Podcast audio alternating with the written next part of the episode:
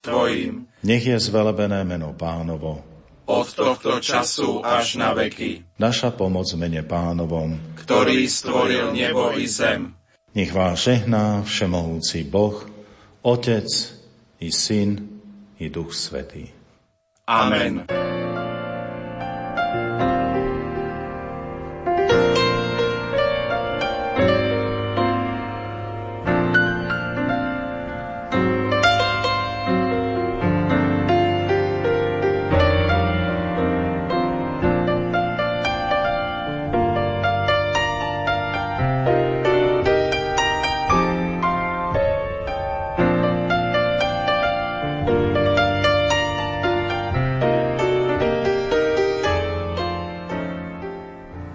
Provokatívne, radikálne, často až paradoxné myšlienky nájdeme v dielach známeho už 85-ročného talianského kňaza a spisovateľa Alessandra Pronzáta.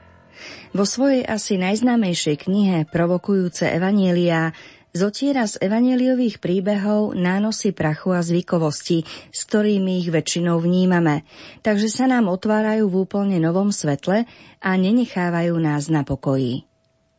Zaujímavé je, že o samotnom jeho živote sa toho vie pomerne málo. Čo vám ale prezradíme je to, že jeho literárny talent objavil miestny biskup a neskôr sám Pavol VI. A boli to práve oni, kto ho povzbudil, aby sa okrem kňazskej služby, ktorú vykonával od roku 1956, venoval aj službe pera. Už spomenuté provokujúce alebo nepohodlné evanielia boli už krátko po prvom vydaní doslova rozchytané veriacimi, práve pre neutralý spôsob, ktorým autor píše, a čo skoro uzreli svetlo sveta v niekoľkých svetových jazykoch. My si v dnešnej literárnej kaviarni budeme čítať z jeho trošku menej známej knižky V ústrety človeku, v ktorej sa Alessandro Proncato sústreďuje na otázku čností. Po nasledujúcej hudobnej pauze si prečítame niečo o čnosti improvizácie. Pohodu pri počúvaní vám želajú hudobná redaktorka Diana Rauchová, technik Matúš Brila a od mikrofónu Danka Jacečková.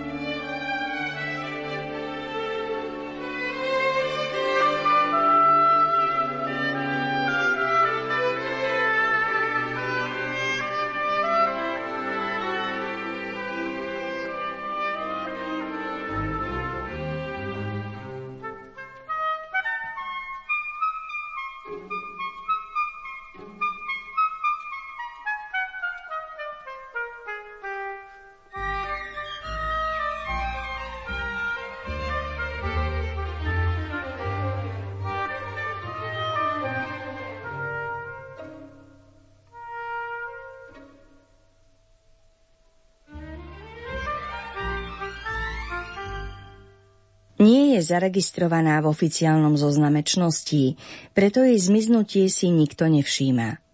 Nedá sa oplakávať strata niečoho, čo neexistuje. Nezdá sa mi, že v prísnom a podrobnom skúmaní, ktoré musí podstúpiť kandidát na slávu oltárov, sa medzi čnosťami, v ktorých mimoriadne vynikal, nachádza aj táto čnosť. Treba však povedať, že svetý každého druhu, nie len pod vplyvom srdca, ale aj pod vplyvom ducha, boli v tejto oblasti nedosiahnutelnými odborníkmi. Má svoje presné a nezameniteľné meno. Volá sa improvizácia alebo aj nepredvídateľnosť. Spomenuli sme svetých. Všetci bez rozdielu boli veľkými improvizátormi, šampiónmi v nepredvídateľnosti. Stačí, ak si spomenieme na svätého Františka z Asízy, nehovoriac o tzv. svetcoch milosrdenstva.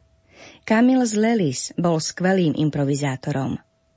Postavme vedľa nich aj súčasného Filipa Nériho. Rovnako sa to hovorí o časovo ešte vzdialenejšom Petrovi Nolaskovi, zakladateľovi Mercedárov.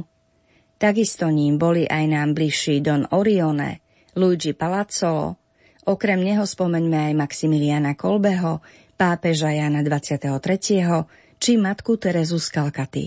Duch Svetý im vnúkal gestá, správanie, podnety alebo skutky, ktoré neboli zaregistrované v žiadnej príručke, ale boli presne povedané nepredvídateľné, nemysliteľné, mimo akýchkoľvek schém. Preto títo inšpirovaní ľudia sa zvyčajne vykoľajovali zo zabehaných koľají, odchyľovali sa od pravidiel. Nemusí to nevyhnutne znamenať, že boli proti pravidlám, ale na ich okraji boli nezvyčajní. Aby iskra spôsobila výbuch improvizácie, je potrebná zmes, ktorú tvoria nápaditosť, odvaha, sloboda, intuícia, pružnosť, myhnutie oka a včasnosť. Novinár a spisovateľ Alessandro Gnocchi improvizáciu definuje ako schopnosť v akejkoľvek situácii neváhať a neodkladať. Ja by som ešte pripojil necúvať. Aby sa predišlo nedorozumeniam, ktoré by improvizáciu mohli spojiť s nedbalosťou a ľahkomyselnosťou, tento autor upozorňuje. Improvizácia nepatrí medzi čnosti, ktoré sa ľahko žijú. Každodenný život oprávňuje robiť veci rýchlo a pohotovo. Pripravenosť a improvizácia sú však niečo celkom iné. Rýchlosť je dcerou zvyku splniť nejakú úlohu alebo činnosť. Pripravenosť sa však rodí z nepretržitej pozornosti voči tomu, ako beží život. Len ten, kto je pripravený, sa v správnej chvíli môže zastaviť a konať mimo obvyklých schém a sociálnej dohody. Potom nastúpila organizovanosť, prehnaná a zároveň potešujúca programácia, opakovanosť a neúprosné určenie právomocí. Nastúpil nemenný pracovný čas, presné normy a rozpočty. Nastúpili formuláre, tabuľky, testy, diagnózy každého druhu, vrátane diagnóz moralistického a náboženského razenia. Takisto nepriatelia rozhodnutí zbaviť sa improvizácie a zrušiť nepravdepodobnosť. Veľmi dobre viem, že najmä v súčasnej zložitej spoločnosti je potrebná aspoň minimálna organizácia – programovanosť, že je potrebné zriadiť štruktúry a určiť aparát. Problémy sa začínajú vtedy, a vidíme ich pred sebou, ak prehnaná programovanosť, hlúpy schematizmus, príliš mohutný vonkajší aparát a byrokratizácia zabijú spontánnosť a potlačia život. Potom sa fungovanie stane cieľom, nie prostriedkom. Nad všetkým prevažujú nariadenia, ľahostajná rozumovosť nedovolí, aby sa srdce prejavil navonok. A prípad, ktorému sa predpisy viac alebo menej klaňajú, zatieni človeka. V niektorých strediskách, hoci sú zriadené na dobročinnosť, môžete dýchať sterilnú atmosféru, ktorá privádza do rozpakov. Zdá sa, že vylúčili všetky rizika nákazy, ktoré pochádzajú z osobných vzťahov. Pracovníci viac hľadia do počítača ako na ľudskú tvár, ktorá sa nachádza pred nimi za lesklým stolom. Byrokratická, neosobná, ľahostajná, účelová, neutrálna dopročinnosť usmerňovaná administratívnymi kritériami, psychologickými schémami a sociologickými vzorcami, je všetko iné, len nie dobročinná láska. Je potrebná ľudskosť, prirodzenosť, teplo a osobná účasť. Je potrebná improvizácia. Ak si otvoríme evanielium, zistíme, že jeho stránky sú plné improvizátorov, schopných urobiť nepredvídateľné činy. Stačí, ak si spomenieme na Zacheja, na ženu s voňavými olejmi, na ženu trpiacu na krvotok. Jej stačilo, aby sa dotkla okraja rúcha. Na nepoctivého správcu z podobenstva, ktorý sa dostal do kalných vôd, preto ho chceli prepustiť, ale on prišiel na geniálne riešenie – na slepca Bartimeja, na mladíka, ktorý obchádzal okolo zavinutý len do plachty. Je tu však predovšetkým jedna postava, ktorá vyniká medzi všetkými. Samaritán. Javí sa ako mimoriadný improvizátor. Práve jeho schopnosť improvizovať ho odlišuje od indiferentného postoja kňaza a levitu. Oni boli zvykoví, opakujúci sa, nepružní plánovači svojho života, dokonca aj svojich náboženských skutkov. Postupovali podľa schém, podľa vopred stanovených vzorcov. V ich schémach nebolo miesto na improvizované gesto mimo stanovených pravidiel. Kráčali po ceste ako po koľajniciach a sledovali program cesty, ktorý si stanovili na začiatku. Určili si časový rozvrh, termíny i rýchlosť. Všetko mali vypočítané. V ich programe sa nepredpokladala prestávka, nepredvídané prerušenie cesty.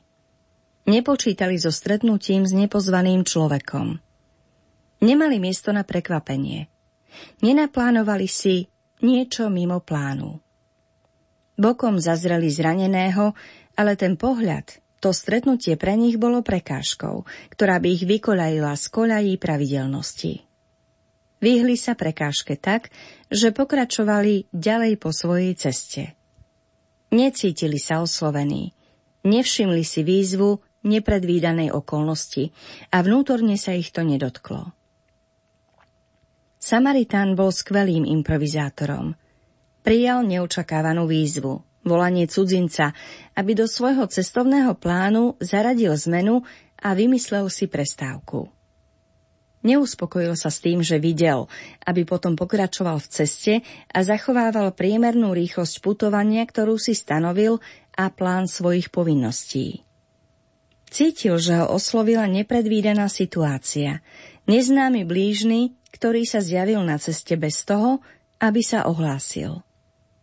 Na rozdiel od dvoch predchádzajúcich pútnikov, pre ktorých úbohý nešťastník predstavoval vyrušenie z ich náboženského plánu a cudzie telo pre ich duchovný organizmus, Samaritán prijal zmenu vo vopred stanovenom cestovnom pláne.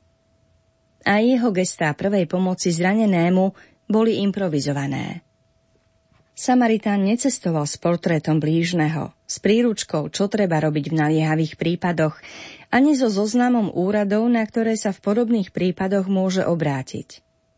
Stačilo mu, že zbadal človeka, o ktorého sa nikto nestaral, aby pochopil, že práve on je blížny, ktorému sa má venovať. Táto nepredvídaná situácia sa týkala jeho. Skľúčujúci nedostatok schopnosti improvizovať vidíme aj v oblasti kázní, samozrejme okrem vítaných výnimiek. Aj tu si musíme niečo vysvetliť. Nechcem povedať, že kňaz nie je povinný pripravovať sa na kázeň, ani že jej nemá predchádzať vážne štúdium Evanielia, osobná úvaha a modlitba. Napriek tomu sú zvláštne okolnosti, keď treba nechať vo vrecku poisťovací papier so schémou, zabudnúť na to, čo si človek pripravil a nechať sa osloviť pohľadmi poslucháčov, prijať výzvu nezvyčajného okamihu a vytušiť, čo prítomní očakávajú. Keď niekedy vidím, ako si kňaz na kazateľnicu starostlivo ukladá text príhovoru, pristihnem sa, že si zlomyselne prajem, aby mu pripravené papiere odvial preč závan vetra a poprehadzoval ich, aby sa už nedali použiť. Prajem si, aby kazateľ nečítal svoju úlohu z teológie alebo exegézy, ale nechal prehovoriť srdce. Stalo sa mi, že počas slávenia pánovej večere zeleného štvrtka kázal diakon. Predvádzal sa prednáškou, ktorú od slova do slova odpísal z traktátu, žiaľ nejasného, o Eucharistii. Bolo to nevýrazné, bez života, bez hlbokého zaujatia, bez osobného dotyku. Inokedy sa mi stalo, že som sa musel vyrovnať s nafúkaným hodnostárom, odmietam ho nazývať pastier, ktorý na moju prozbu, vyjadrenú veľmi jemne a pre mňa neobvykle diplomaticky, aby som mohol povedať niekoľko slov pri hrobe staršej ženy, ktorú som poznal a bol som pri nej v posledných rokoch jej života, stroho odpovedal Nezdá sa mi to vhodné. Mám dva či tri rozličné pohrebné príhovory. Žiaden problém. Len neviem, ktorý z nich si vybrať. V jeho kázni o nesmrteľnosti duše ani náznakom nespomenul dotyčnú osobu a jej životné udalosti, hoci z náboženského hľadiska boli významné. Nevyslovil ani jej meno. Áno, žiaden problém. Keď mi niekto povie, že nevidí žiaden problém, mám dôvod si myslieť, že problém tu naopak je. A vážny. Veľkým problémom je schopnosť improvizovať, povedať niečo nepripravené, niečo, čo nie je pripravené na papieri. Aby sme sa neobmedzili na úlohu zamestnanca, ktorý poskytuje stanovené služby a nič iné, alebo na svedomitého žiaka, ktorý zopakuje nabifľovanú látku, treba objaviť chuť improvizácie. Treba skúsiť vymyslieť niečo nezvyčajné. Nemať strach zanechať partitúru a vylúdiť slobodný tón.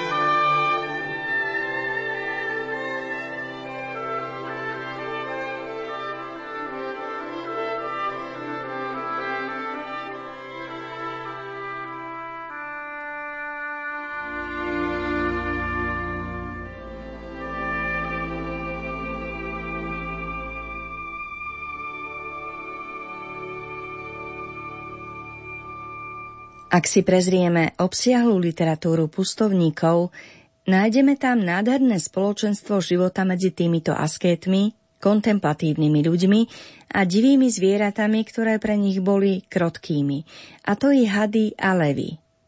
Je to akoby návrat k podmienkam, aké boli v raji a predzvesť mesiášskej éry, ktorú Izajáš opísal nezabudnutelným spôsobom. Viktor Igo hovorieval – Tomu, kto je sám, Boh daruje psa. Peziečnosť, ktorá keďže sa nemohla stať človekom, stala sa zvieraťom. Bolo by veľmi zaujímavé urobiť antológiu, ktorá by zaznamenala vzťah svedcov s niektorými zvieratami. Obmedzím sa len na niekoľko príkladov a preskočím príliš známe prípady, ako je napríklad prípad Svetého Roka a jeho psa.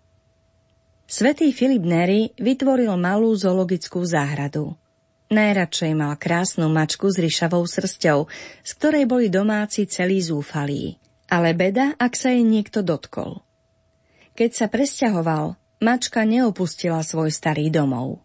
Preto Filip poveril niektorých svojich kňazov, aby jej každý deň prinášali hojnosť potravy. Na spiatočnej ceste sa museli u ňoho zastaviť a referovať, či sa mačka nasítila a či si pochutila. Trvalo to niekoľko rokov, pretože napriek modlitbám niekoľkých ľudí sa mačka nevedela rozhodnúť a stať sa drahou zosnulou. Potom je tu slávny pes Kapríčo, ktorý bol pohromou pre každého, komu sa každodenne motal pod nohami, ale od ktorého sa svetec nikdy nechcel odlúčiť. V jednom súčasnom životopise sa hovorí Pre svoje povolanie sa Filip vzdal mnohých ľudských radostí a citov, svetskej lásky, rodiny, každej formy moci a zmyslového potešenia. Nevzdal sa však jedného z najnevinnejších a najbezbrannejších. Pes Capričo predstavoval jeho túžbu po nehe. Pokojné dýchanie najpokornejšieho z jeho nasledovníkov, ktoré sa ozývalo v noci v jeho chudobnej izbičke, mu dávalo trochu nehy, ktorej sa vzdal z veľkej lásky k Bohu. Bolo to ako teplo červeného a živého kozuba uprostred mrazivej zimy. Filip, tak závratne blízko Boha, nachádzal čas a spôsob, ako vyjadriť lásku k zvieratám a chrániť ich. Veľmi ho trápilo a hnevalo, keď videl zraneného psa, ktorého zbil nejaký hrubý mesiar. Spod nôh zvierat vždy zachraňovali ešteričky. Keď našiel vtáčatá, ktoré vypadli z hniezda, zveroval ich do starostlivosti nejakému citlivému človeku. V cele mal dva stehlíky a kanárika – Bývali v klietke, ale dvierka na nej boli stále otvorené. Preto si často sedali starcovi na plecia, zanútili mu do uší svoje piesne a dovolili si dokonca potiahnuť ho za bradu. Potom sa spokojne vrátili do klietky. Raz sa stalo, že istý host u svätého Giroláma zomieral. Svetec neváhal a priniesol mu stehlíka, ktorý spočinul na tvári zomierajúceho. Zomierajúci sa posledný raz detsky usmial, keď videl toto malé stvorenie, ktoré svojimi ľahkými krídelkami pripomínalo obraz dlhého, radostného letu vo svetle. Pre svätého Filipa boli jeho malí priatelia odrazom takmer tieňom krídla aniela strážcu. V starom životopise sa píše Mal rád zvieratá, kontemplujúc v nich stvoriteľa. Páter Pio Pietrelčiny od svojho otca okrem schopnosti povedať ironickú a často ostrú poznámku zdedil aj nehu k zvieratám. Grácio bol človek, ktorý mal rád prírodu a rešpektoval ju. Bol schopný obísť mravca a vysvetľoval to nasledovne. Úbohe zvieratko, prečo by malo zomrieť? V kláštore v San Giovanni Rotondo mali vlčiaka a volali ho Leone – nepôsobil dôveryhodne a všetci sa ho báli. Páter Leone, zaujímavá je zhoda ich mien, sa ho raz pokúsil pohľadiť, ale takmer prišiel o ruku. Pes býval obyčajne v kláštornej záhrade. Len čo záhradník zabudol zatvoriť bránku, blesku rýchlo sa prešmikol a bežal hore, kde boli izby reholníkov. Nevšímal si početných návštevníkov, ktorí stáli na chodbe a trpezlivo čakali. S istotou bežal priamo k izbe číslo 5, ktorá patrila Pátrovi Piovi. Na to začal zúrivo škriabať na dvere.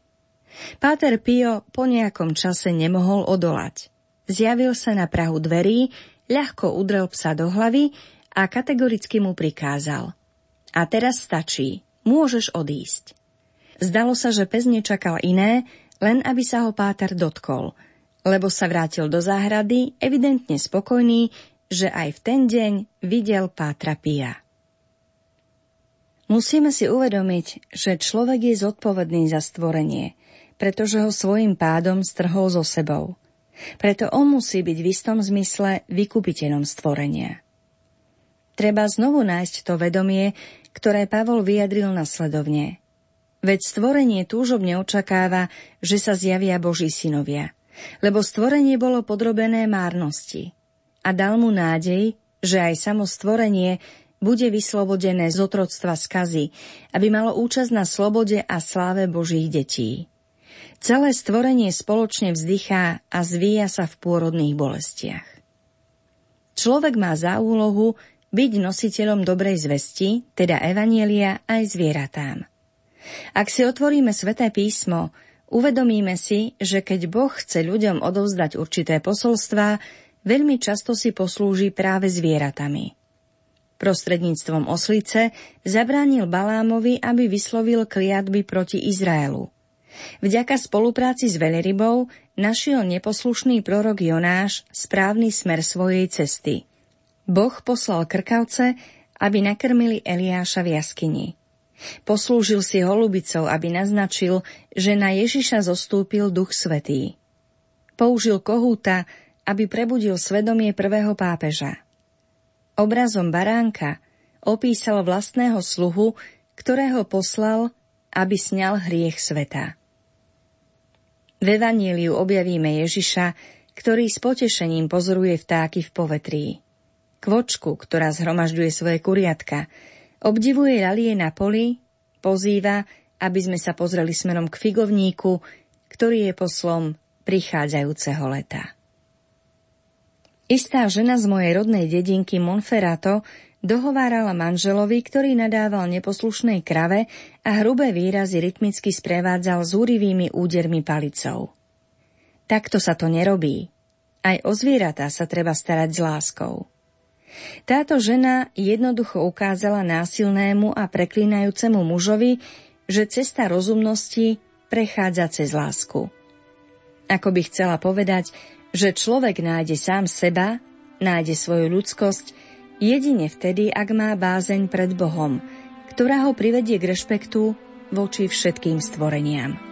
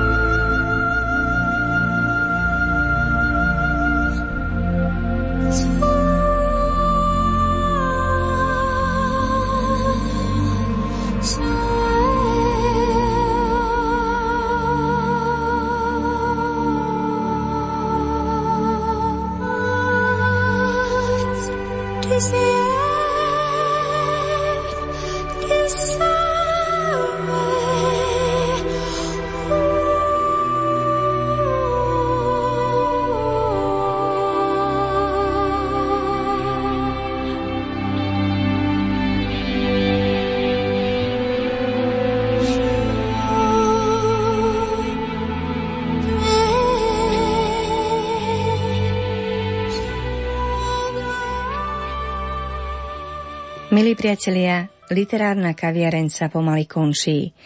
Ak náš dnešný pomyselný host Alessandro Pronzato vniesol trošku pozitívneho nepokoja a otázok súvisiacich s každodenným prežívaním viery do vašej domácnosti alebo kdekoľvek ste nás počúvali, sme veľmi radi a ďakujeme vám za pozornosť. Pod slovíčkom my sa v dnešnom prípade skrývajú mená Matúš Brila, Diana Rauchová a Danka Jacečková. Želáme vám príjemný zvyšok soboty.